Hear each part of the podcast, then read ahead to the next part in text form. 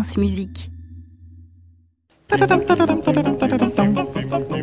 Bonjour Aliette Delalleux. Bonjour à tous. Et voilà, on va même vous entendre. Ce matin, vous allez aborder mon sujet préféré, je crois le, le, meilleur depuis ce début l'art de la prononciation dans le domaine de la musique classique. Oui, j'ai eu une grosse pensée pour vous ce matin, Saskia. Et c'est aussi grâce à vous, euh, Antoine Tamestit. Euh, j'ai déjà décortiqué les clichés sur les altistes dans une précédente chronique, mais votre nom m'a donné une autre idée ce matin.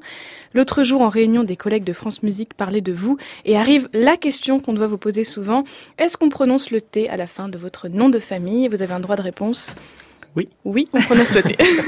Mais euh, je me vexe pas si on ne le prononce pas. Voilà, ce sera l'objet de ma chronique parce que croyez-moi que ce genre de questionnement arrive euh, quotidiennement dans une radio. Et ce matin, j'aimerais parler d'un cliché qui colle à la peau des mélomanes. Pour parler de musique classique, il faut savoir bien prononcer tous les noms des compositeurs et des musiciens. Les auditeurs sont souvent les premiers à nous le rappeler. La semaine dernière, un message nous parvenait sur la prononciation de Beethoven. L'auditrice reprochait d'entendre sur France Musique des Beethoven ou Beethoven et qu'il fallait davantage dire Beethoven avec toutes les lettres ou le prononcer à l'allemande en s'attardant sur les deux E, Beethoven, tout en concluant que c'est irrespectueux de le prononcer autrement que comme elle l'entend. Saskia, est-ce que vous êtes hyper polyglotte? Je crois que j'ai un talent fou pour l'italien, moi personnellement. Eh bien, écoutez, moi, je ne suis pas polyglotte. Par contre, j'ai étudié le chinois pendant 5 ans et je peux vous dire que personne ne prononce le nom des artistes chinois correctement. Personne. Le son. Voilà. Avec Lang Lang, c'est un peu la triche, c'est facile. Mais avec la pianiste Xu Xiaomei, là, ça devient plus compliqué. Et d'ailleurs, elle s'appelle plutôt Zhu Xiaomei, et encore mon chinois est très mauvais. Au fond, peu importe la prononciation, tant que l'on accepte que personne n'est capable de bien savoir prononcer tous les noms des artistes, et qu'on ne tombe pas dans les extrêmes à dire euh, Wagner pour Wagner, par exemple, nous sommes tous d'accord là-dessus. Il faut simplement arrêter de taper sur les doigts dès qu'une prononciation n'est pas parfaite, il faut arrêter de dire que franciser les noms est un sacrilège, et il faut arrêter d'imposer de prononcer Bach plutôt que Bach, Bernstein au lieu de Bernstein, tout simplement parce que cela participe à un entre-soi de la musique à une compétition du plus érudit et tout le monde n'a pas la chance d'apprendre 15 langues.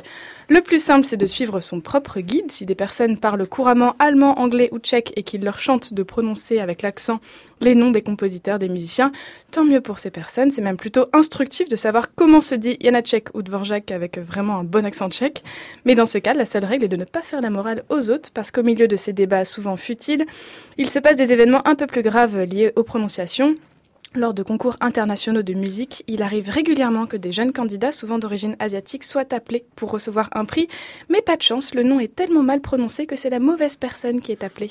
Alors on va sortir un petit peu de cet européanocentrisme, être curieux, apprendre de nos erreurs et surtout de ne pas juger.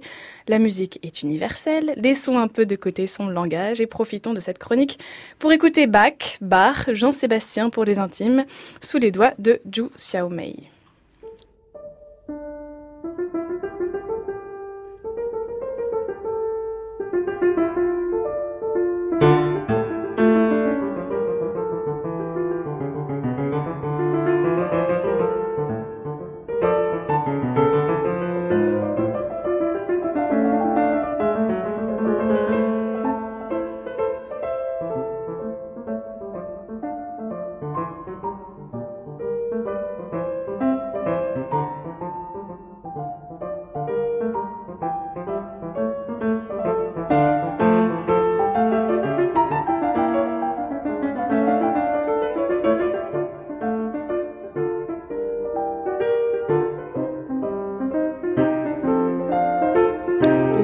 De Bach sous les doigts de la pianiste Zhu Xiaomei. Merci beaucoup Aliette pour cette chronique. On la retrouve sur francemusique.fr et puis on se retrouve, on vous retrouve nous lundi prochain.